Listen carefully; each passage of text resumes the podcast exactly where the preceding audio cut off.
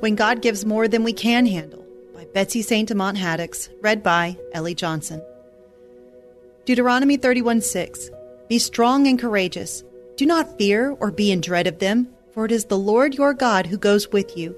He will not leave you or forsake you. It's a common saying among Christians, don't worry, God won't give you more than you can handle. This is well-meaning in intent, but completely inaccurate. Over and over in Scripture, we see God giving people way more than they could take emotionally, spiritually, and physically.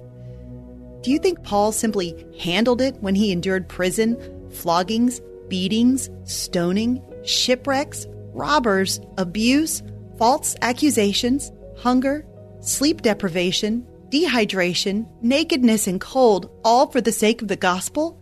Of course not. Paul wasn't a superhero. It wasn't that those awful things somehow just didn't upset him. Rather, he learned to look to the true source of his strength, the Lord. He overcame in the strength of the Lord rather than his own power. The Lord sustained him in his hour of need. Second Corinthians twelve nine. But he said to me, my grace is sufficient for you, for my power is made perfect in weakness. Therefore I will boast all the more gladly of my weakness, so that the power of Christ may rest upon me. David also struggled with depression, anxiety, and physical toil in his life. The Psalms are full of his pleadings with the Lord for relief, but he didn't give in to despair. Rather, he kept redirecting his focus and attention to the way the Lord had come through for him in the past. Psalm fifty-two nine b, I will wait for your name, for it is good in the presence of the godly. He knew to wait for the Lord, to trust his will and his timing, even when times were unbearably hard. Do you think Gideon was incredibly confident and felt strong when the Lord slowly chiseled away at the number of the men in his army, leaving him with a mere three hundred? Do you think Job, when he lost his livestock, wealth, friends, children, reputation, and health, all in a matter of days, shrugged and said, oh, well, I can take it? No. He looked to the Lord and his power and focused on God's strength in contrast to his own weakness. Tough times will come. Divorces will happen. Financial strains come and go. Children rebel. Doctors' reports come back with bad news. Parents age, and conflicts occur between friends, and people lose their jobs. The Lord promised us that they would. John sixteen thirty-three, I have said these things to you, that in me you may have peace. In the world you will have tribulation, but take heart, I have overcome the world. He doesn't leave us with tales of doom, however. He promised we'd have peace in him, and in him alone. He also gives us instructions on how to be strong. Ephesians six ten, finally, be strong in the Lord and in the strength of his might. First Chronicles sixteen eleven, seek the Lord and his strength. Seek his presence continually. These verses, and many more like them, don't command us to pull ourselves up by our bootstraps and figure it out. They don't call for us to handle it. They don't tell us that big girls don't cry or it could be worse. They call for us to acknowledge our broken hearts, Psalm sixty-two eight, and seek the Lord. Where we are weak, he is strong.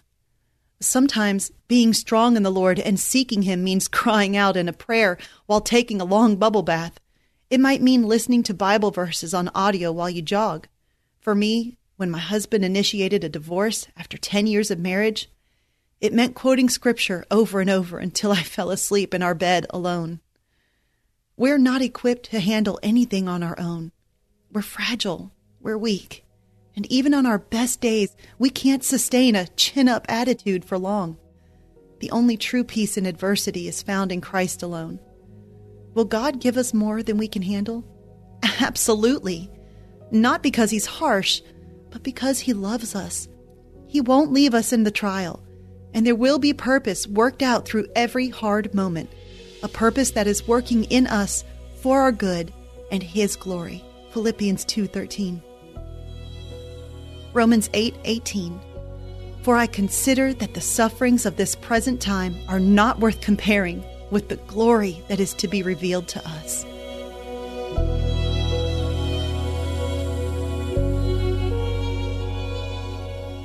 Hey everyone, thanks for listening to Your Daily Bible Verse, a production of the Salem Web Network. If you enjoyed what you heard today, we'd love for you to head over to iTunes and rate and review our podcast.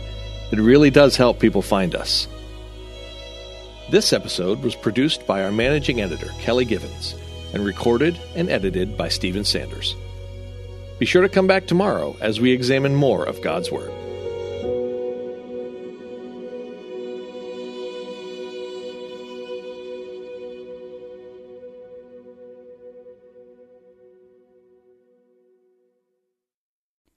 Christmas. For most kids, it's the most joyful time of the year. But this Christmas, one point five million children will spend the holiday separated from a parent because their mom or dad is behind bars. Prison Fellowship Angel Tree needs churches in our communities to volunteer to bless local children with a gift, the gospel, and a loving message from their parent. I believe this is an incredible opportunity for our listeners to share the love of Jesus this Christmas. Many of Prison Fellowship's partner churches continue ministry to local Angel Tree families after Christmas is over. Through this ongoing care, Prison Fellowship Angel Tree strengthens and encourages families every day. Angel Tree wouldn't be possible without the help of faithful volunteers. If you're ready to make an eternal impact in your community, please register today at angeltree.org backslash church. That's angeltree.org backslash church. Miracles are everywhere. Let our adventure begin! Discover PureFlix, your premium streaming service where faith and family values come home. Ready to have some fun? The most exclusive selection of quality, wholesome movies and series that will uplift your spirit. A man can argue whether God exists, but when he looks at his daughters, he knows. With new arrivals every week. Unbelievable. Save big and enjoy the possibilities, like invitations to exclusive theatrical screenings. I see it, so I believe it. Find out more by joining today at pure flix dot com. Have you ever considered yourself a messenger? Whether it's mics like this, bookshelves around the world, stages to take, or art to make, or perhaps businesses to build, it's time we start testifying truth unashamedly, creatively, and in love. My name is Tamara Andress, the host of the Messenger Movement Podcast, which is designed to catalyze Christians to speak, write, build, and testify. If you're ready to turn your message into a movement and want to run with other messengers doing the thing at scale globally, search and follow the Messenger Movement Podcast on your favorite podcast platform today or life audio dot com.